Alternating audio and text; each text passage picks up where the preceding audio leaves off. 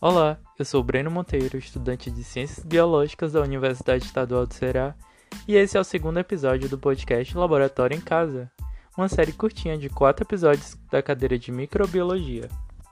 Hoje nós vamos falar sobre o procedimento de laboratório que analisa a microbiota do corpo humano. Você já parou para pensar nas bactérias da sua boca, nos ácaros que vivem no seu rosto ou nos fungos do seu couro cabeludo? Pois é, existe um universo microscópio acontecendo debaixo do seu nariz e você nem percebeu. Vem comigo que eu vou te falar mais sobre isso.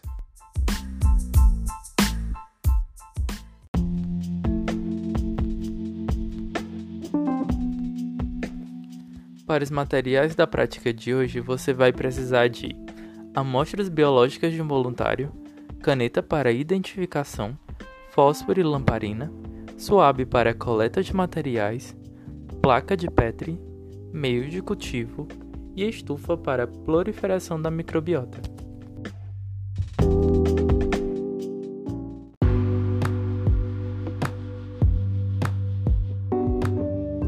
Partindo para os procedimentos, iremos dividir a placa de Petri em três terços com auxílio da caneta e nomeá-las com orofaringe, lábios e couro cabeludo.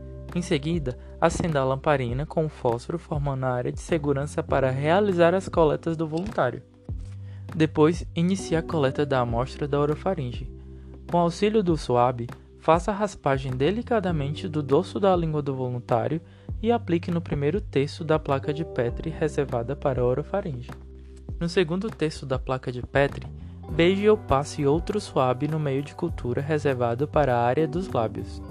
E por último, Esfregue delicadamente outro swab na área do couro cabeludo e estrie a amostra do terceiro terço da placa de Petri, reservado para a região do cabelo.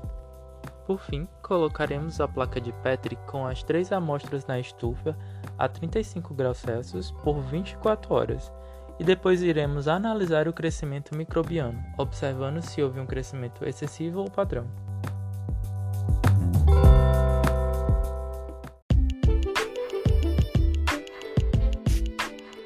No ensino presencial, você poderá visualizar a quantidade significativa de microrganismos em cultivo presente nas três amostras da placa de Petri.